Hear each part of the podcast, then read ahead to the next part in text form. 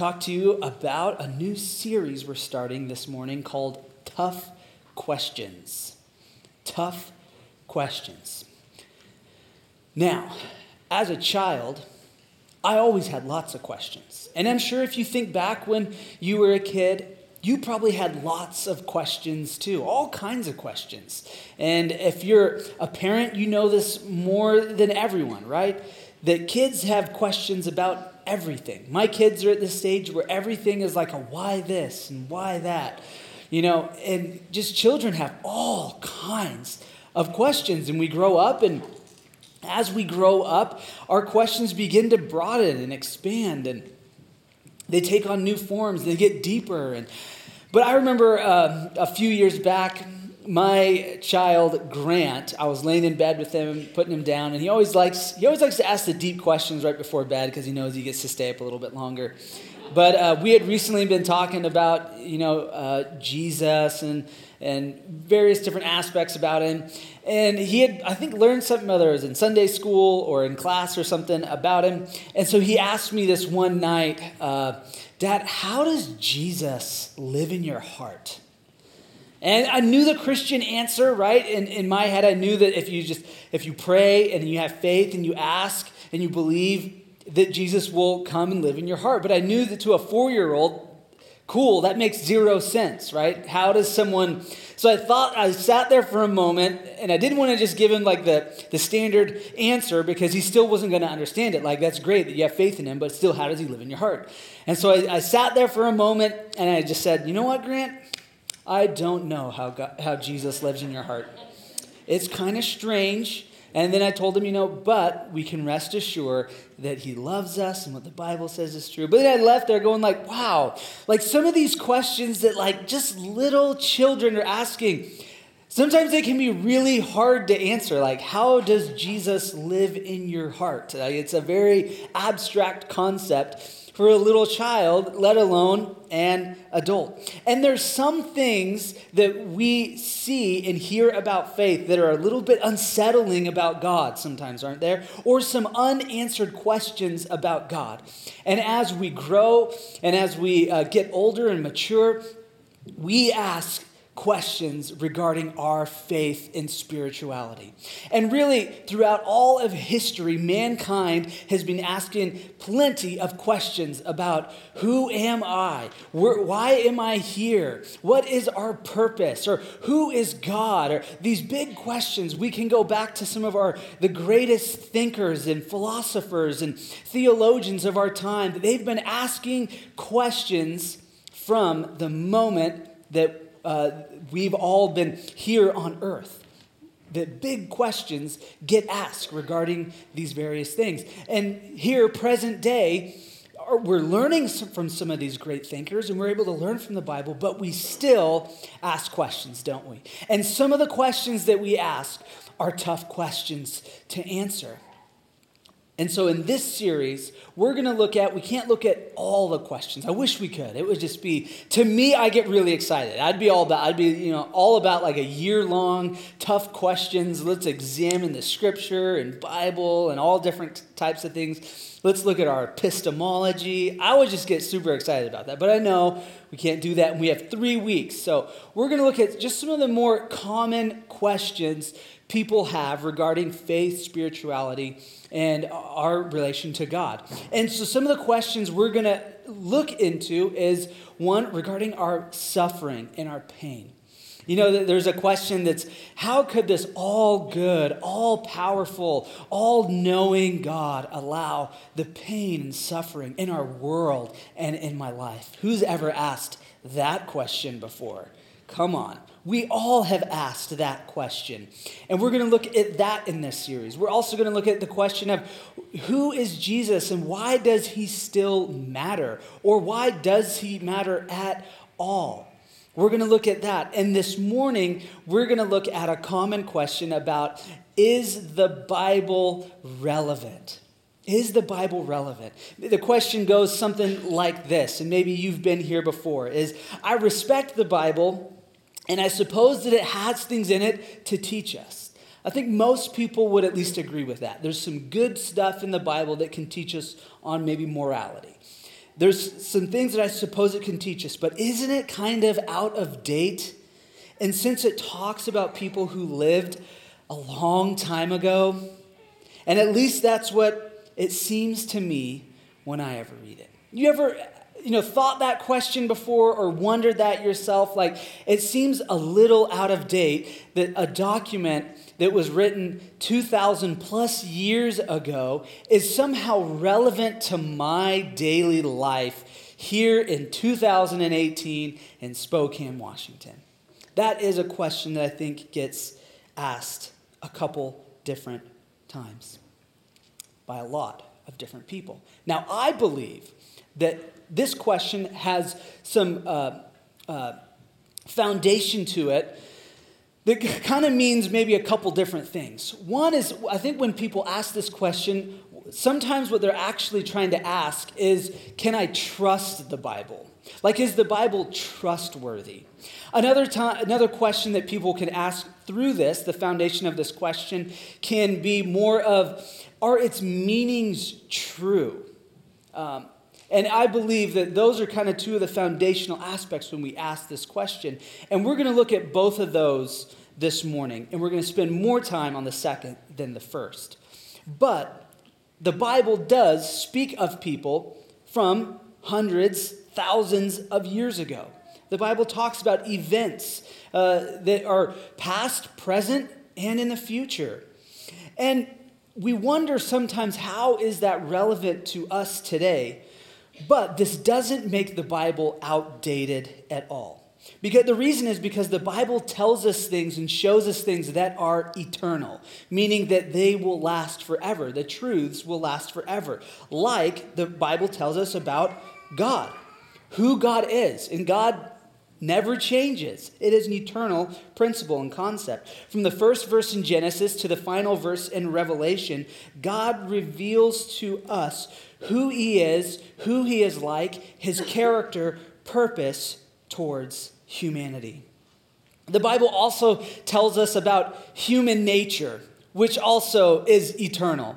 Because some may say that yes, we've been become smarter and we're more enlightened people today in 2018, but we don't have to look around very much to understand the condition of the heart has remained the same, hasn't it? Throughout history, you can look back all throughout history, and the human condition and the human nature has not changed. It has remained the same, and the heart is still the same.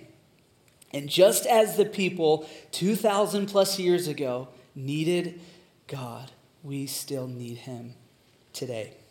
And most of all, the Bible tells us about Jesus Christ, who came from heaven to save us from our sin and to bring us hope in a new life, which will not change. The Bible tells us principles that are eternal. And they will not only be eternal today, but they will be in another 2,000 years.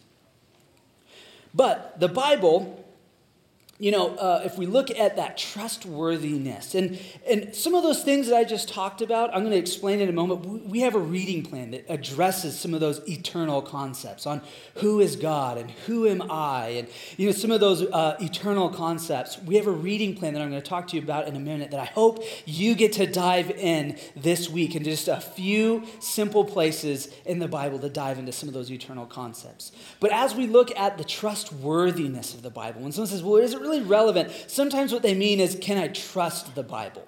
Is it something that I can actually trust? Because if I can't trust it, it doesn't make it very relevant to me in my life. And so we can't spend too much time on this, but I want to give you just a quick illustration and a quick uh, uh, sketch of how we know that we can trust the Bible, okay? And uh, it, it's from a guy, there's just there is so much work around this. Let me just say this before we go on. Is there is so much work around the authenticity of the Bible and scripture that you could go to school your entire life and never amass all the knowledge that is collective throughout the last couple hundred years about the authenticity of the Bible. And so when I talk about some of this stuff today, don't just take my word for it and go like, yep, it's true, or yep, it's not. Go and research yourself. Go and dive into some of the great works of people throughout history and read and understand why the Bible has authority and why it is trustworthy and why its authenticity is second to none. Go and do that. And at least to me, I get excited about that. And I believe God will speak to you through you as you examine this book. This book is the most scrutinized, examined text throughout all of uh, history and even in our modern day. And a man uh, that I think illustrated it in a simple way is a man named Hank Hanegraaff. And he had a concept that he calls MAPS. It's an acronym, and this is what it stands for manuscripts, archaeology, prophecy, and statistics. These are kind of the, the, the four ways that we know that we can trust the authenticity of the Bible, that it is trustworthy, it is true. So when your friends talk to you about that, you can remember MAPS. You can go look up some of his work. He's done a lot of great work for the church in recent years. But manuscripts uh, relates to determine the reliability of the manuscript copies in the original documents that we have. And the way that we look at the manuscripts is the bibliographic, the eyewitness, and the external sources of those copies. Now, the manuscripts, the amount that we have, we're able to cross reference them um, because we have so many, we can understand what is authentic and what is not. So, just for an example, we have uh, about 14,000 copies or, or, or partial copies of the Old Testament. 14,000. And we have about uh, 5,300, uh, maybe 5,600 ish copies of the Greek New Testament. And this, this is amazing because the extent and the amount of copies that we have is second to none. There is no other historical text that has the amount of copies that we have. And really, as you look throughout history and the early church fathers and how they copied these texts, uh, especially the New Testament texts, it is, it is a miracle in what took place. The feat and the amount of financing and the amount of people it took to distribute the New Testament letters and texts and Old Testament scriptures that we have is incomparable until we have the modern day printing press. Like, it is just amazing how these copies and these manuscripts got out into the world and they were preserved over time. It is just unfathomable when you really think about what took place. And to put it in relationship, is if you look at some famous other historical texts, like think of Aristotle, his text, we have 49 copies of his text uh, that we use throughout education today. And none of them are original. His original copies, they were all burned in a library. Uh, and so, and we didn't find any of his texts until uh, almost a millennia later. And so we have 49 texts that aren't original from Aristotle, and we learn, and he, has, he was one of the great thinkers of our time. I just recently took a philosophy course at Whitworth, and I didn't debate or uh, uh, come against any authenticity of Aristotle's texts. I believe that they they're really that. What we have is true. We don't need to, to debate is Aristotle's text, are they uh, authentic or not? We have 49 of them. With the Old and New Testament, we have almost 20,000 copies in manuscripts. It is second to none. There is no other historical text on earth today that has the amount of uh, copies that we can look at Old and New Testament. Uh, the second is the eyewitness accounts. And remember that this is really important that the people who wrote the text were eyewitness accounts. And we have Peter, remember Peter uh, that he wrote, he says, We were eyewitnesses to his majesty. We have eyewitness accounts from the disciples. We see these people that what they wrote. Luke, he went and carefully examined stories when he wrote the Gospel of Luke. And then we also have our external accounts. Our external accounts are other people who are looking in. They weren't necessarily eyewitnesses. Did they also um, recognize and they put importance on it? And we have early church fathers like Irenaeus and Tertullian who were great external sources, or people that were like Josephus who were not Christians that wrote about Jesus and they uh, agreed with events that took place. Through this, we have extremely reliable manuscripts. Second is in the acronym is archaeology. That uh, over and over again, we have this co- comprehensive field of work that have been doing archaeology over the last uh, uh, couple hundred years, and really extensively in the last uh, 50 to 100 years, that we're able to see and understand more of the authenticity of the Bible. For a long time, one example is the book of Daniel was disputed. You know, was it really historical? Because for a long time, we didn't have anyone come up in archaeology named Belshazzar, which was Daniel that was appointed by the king. And so people thought, well, we have no record of this. Is it really a historical account? And it wasn't until a little while back that this was shown. We saw that there was a king who appointed a person named Belshazzar.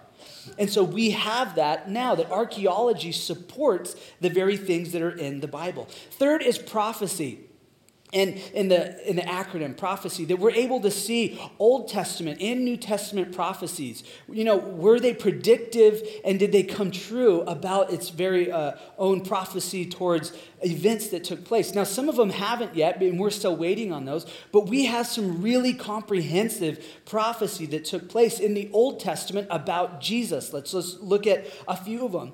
A couple things that were prophesied well before jesus ever was uh, born here on this earth was that this person who Jesus had to be a descendant from Abraham and Isaac, had to be born in Bethlehem. They had to be crucified next to criminals. They were to have pierced hands and feet and gambling of their clothes. And we see these prophecies come true through the life and death and resurrection of Jesus. We also see the prophecies that Jesus made about his own death, life, and resurrection. And we see prophecies uh, about the future as well. And lastly, in the MAPS acronym is the statistics. That's the S part, statistics, which is the Bible was written over the span of about 15 to 2000 1500 to 2000 years by 40 different authors in three different languages Hebrew, Aramaic, and Greek.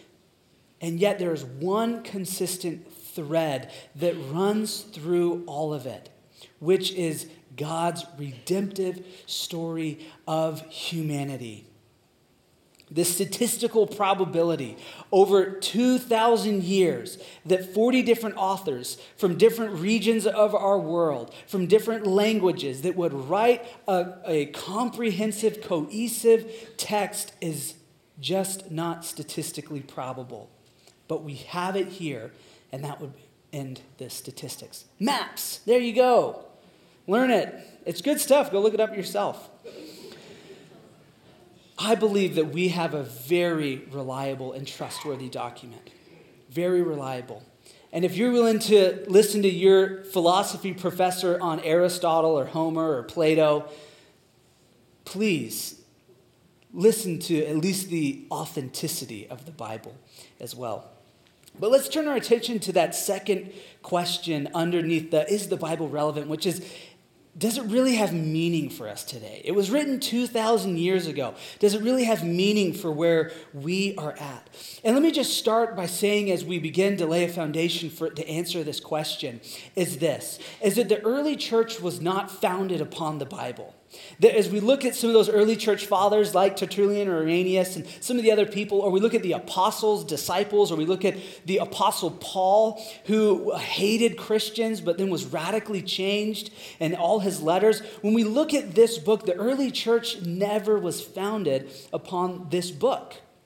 That it wasn't, this book was not canonized until about 300, 350 AD. So the church just exploded from the time of the death and resurrection of Jesus. It just exploded throughout all the uh, uh, regions surrounding uh, Jerusalem and, uh, and, all, all over the, the, the known world at the time. It just exploded, and they didn't have the Bible to do it. What took place was what was actually debated about during the original church was not, is is the Bible or Scripture true? What was debated was an event that took place, which was did Jesus rise from the dead? That was the question that people debated. And through his death and resurrection, the church was born. And the church exploded. Yes, they had some letters that were floating around, and yes, they had Old Testament scripture that was only found in the synagogue, but this uh, Christianity exploded based off of Jesus' life, his death, and resurrection. Here's what Paul writes to the Corinthian church in 1 Corinthians 15. He sums this up. He says, If Christ has not been raised from the dead, then our preaching, preaching is useless, and so is your faith. This was the debated topic in which Christianity was founded upon, which was this man who said he was the Messiah, the Christ, and he lived and he died and he resurrected from the dead. And the church was born, and people's lives were forever changed. The way that they viewed their own relationship with God, the way they lived their life was changed because of an event that took place who was Jesus and his death and resurrection. We see this in people like Saul, who persecuted Christians, yet his life was radically changed and then wrote a, the majority of the New Testament in which we have because of the transformative power of Jesus Christ. This event was so powerful, it shaped history up into the moment we're sitting right now. This is the whole reason we have the New Testament was Jesus' life, death, and resurrection. We have this amazing book which tells us God's redemptive story and how we can know him and be made right with him. And that will never change. That is relevant to you and to me. That if Jesus was raised from the dead, then this book is the most precious thing you could ever hold. That the church will not live or die based off of the Bible, which is really, really good. It is based off of was Jesus right? Did Jesus die and raised from the dead? Did he pay the penalty of your sin? And if he did, then that is a very relevant question for us to ask. Am I receiving what Christ died for? And I believe this book, the Bible, shows us so much and unfolds God's story for us, which will always remain relevant. That God breathed this book into life.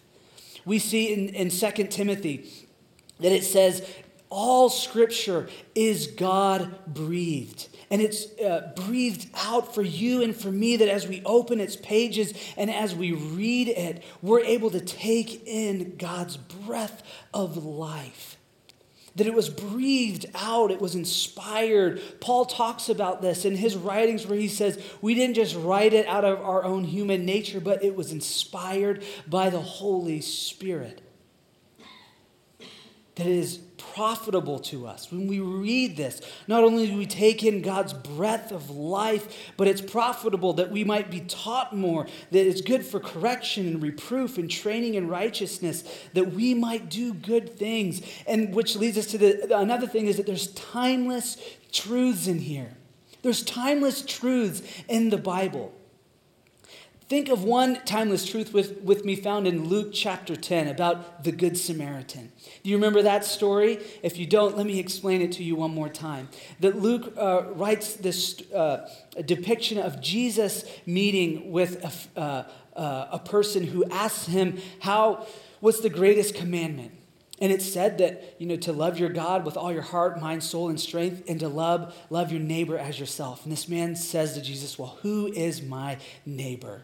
And so Jesus goes on to depict this story of a Jew who was walking down the road, and then he was met by some robbers, and he was beat, and, and they stripped him of his clothes and threw him on the side of the road to be left for dead. And then three different people came passing this man. First was a priest. A priest walked past this man and did nothing. And then, second, was a Levite and he walked past this man and did nothing. And then third was a Samaritan. Samaritans hated Jews, and Jews hated Samaritans. And this Samaritan walks and sees this broken, beaten, bloodied Jew, and he picks him up. And he puts him on his own horse and or donkey and brings him to this inn. He pay, cares for him. He tends to his wounds and his needs. He pays for the, the price of the inn and then gives the innkeeper extra money and says, Whatever you need to do to care for this man, I will pay it in full. And then Jesus asked the Samaritan, So who do you think in here did it right? And the man says, Oh, it was the person who showed the Jew mercy. And then Jesus says, You go and do likewise. You go and do likewise. Jesus essentially tells us to love our neighbor well that we are to love all people, even the people you hate the most. We are to love all people. Tell me that is not relevant to our current cl- cl- climate of our culture today. Is that not relevant today where we live in uh, the United States and globally? That we are to love all people. Everyone is our neighbor. There are timeless truths found in the Bible. Uh, this is why we want people to not only take these timeless truths and understand it and get it, but we also want God's breath of life in you, that these are God's words breathed out for you and for me. And so we've put a Bible reading plan together, like I was telling you earlier, that on there is a card, it's a card, and it's going to follow each series we do throughout the year. And this one on tough questions, it has five readings a week for you. And the readings this week are these it's, it'll say, um, Who is God? And it'll give you uh, just a simple passage to read and reflect on it. Second is, Who am I? And then, How can we know God?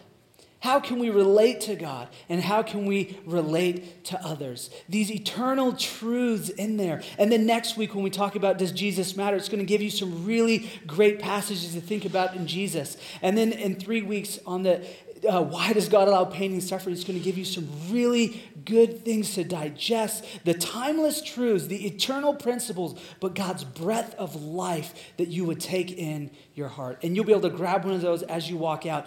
Be in the Word, know it more and more. These timeless truths, these eternal principles, God's breath we need it. Here's what Billy Graham said He said, We are the Bibles that people are reading. Is that not true?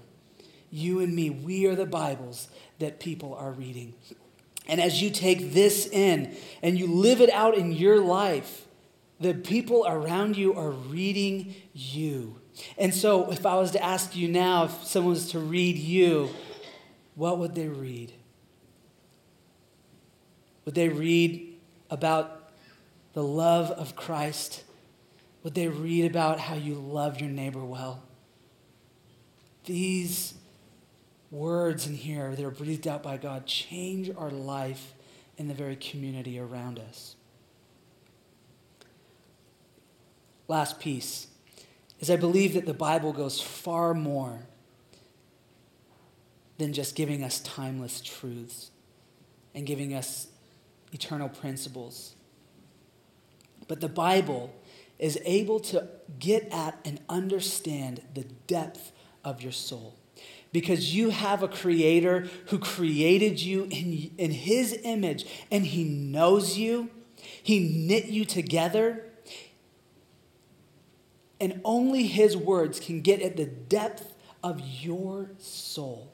So here's what the writer of Hebrews said. He said, For the word of God is living and active. This document, what we have here, is a living, active document that is relevant for us today. But then the writer says that it's sharper than any two edged sword, piercing to the division of soul and spirit. That God's word can, can find the very depth of your soul and spirit and bring life to it that nothing else can do. And have joints and have marrow, discerning the thoughts and the intentions of the heart. That what we have in God's word is not Him understanding human nature, but He gives us the answer to the brokenness in our own human nature. The Bible uncovers the condition of the heart. And I believe that many times we resist the Bible and we resist its relevancy because if Jesus said what he said was true, and if he did uh, uh, rise from the dead, and it was all true, well, then that, what does that mean? That means that I'm guilty. That means that I'm held accountable. And that means that I'm wrong. And we don't like to come face to face with that many times. And so we resist its relevancy. And we resist the truth that's found in there. Because what it says that all have sinned and fallen short of the glory of God. Another quote by Billy Graham is he says that the cross is offensive because it makes us come face to face with our own guilt, shame, mistakes, and sin. And that if this is true, and if Jesus actually did die on a cross for you and for me, then it means that I am guilty. And it means that I'm held accountable by the objective standard of not you and me or government, but by the objective standard of God. And so we resist that many times. But here's the really good news found in all of that is that when we admit our resistance to God and to his Bible, and when we admit our resistance and not God's existence or Bible relevance, then God is able to come in and do something that was amazing. Because if Jesus really did rise from the dead, and if really the words that are on these pages are true, then that means everything changes. Because if Jesus was raised from the dead, that means that we have hope.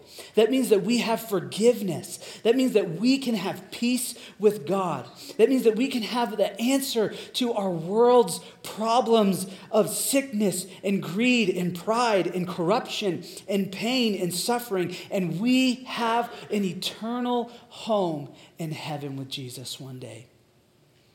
That if these words are true and we can admit our resistance to them, then there is an answer to our very own soul, which brings us meaning and purpose. Because here is what Romans says it says, But God demonstrated his own love for us, that while we were still sinners, Christ died for us. God demonstrated his love for you and me, which is the answer to our mistakes and our brokenness. It is the answer to the very pain that we feel in this world that brings us hope. That when we're able to digest these very words, it is not just a historical record of the Western civilization, but it is God's breath of life in you, that it can bring a soul to life. It can bring spirit from death to life. And that God demonstrated his love for you by dying for you and for me. That same love and forgiveness that we see in these words is still available today. Those very same words are still available that Christ died for you and for me. And that's far more than just a relevant concept. That requires celebration and joy that we can be made whole eternally forever. These words are powerful and important. And they're relevant not only to our own morality, but, but to our eternal state and soul. Because one day, you and I will come face to face with our own sin and shame. We will come face to face to the reality of the penalty that we will have to pay apart from knowing Jesus. One day you will be faced with that. The Bible tells us that all have sinned and fallen short of the glory of God. And without Him, you will never be made right in the eyes of God. It will not happen. You need Him. I need Him. And without Him dying on the cross and being raised again, that new life you cannot receive. And that is the most powerful, relevant message I could give you through these words is that one day you'll come face to face. And without knowing Jesus and accepting the sacrifice that he paid for you, you will not be able to be with him forever. But God sent his son Jesus so you could have an eternal home and have peace with God and receive his mercy and grace that you don't have to live with guilt or shame, but you can receive hope in a new life. Would you pray with me? And as you pray, as we pray, I just want you to reflect, knowing God is still telling his story. It's unfolding right now before you. That this story of the pursuit of God towards humanity, that he might be in relationship with them and love them into relationship with him. And if this is you and you've never asked Jesus to come into your heart, I want to give you that opportunity right now. And the Bible tells us that if we confess with our mouth that Jesus is Lord and we be- believe in our heart, you will be saved. You will be forgiven and you can have a new life. And if that's you, would you pray this prayer with me? God, I want to know you. God, would you forgive me of my mistakes and of my sin? God, I want to trust you. Would you come into my life and be the Lord and Savior of my life? I want to follow you to the end of my days. I want to take your word in, and I want to have the breath of life that you give. Thank you for loving me. Thank you for dying for me. I receive you this morning. God, thank you for how good you are.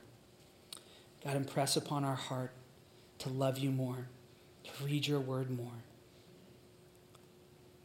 We love you, God, and we pray this in your name. Amen.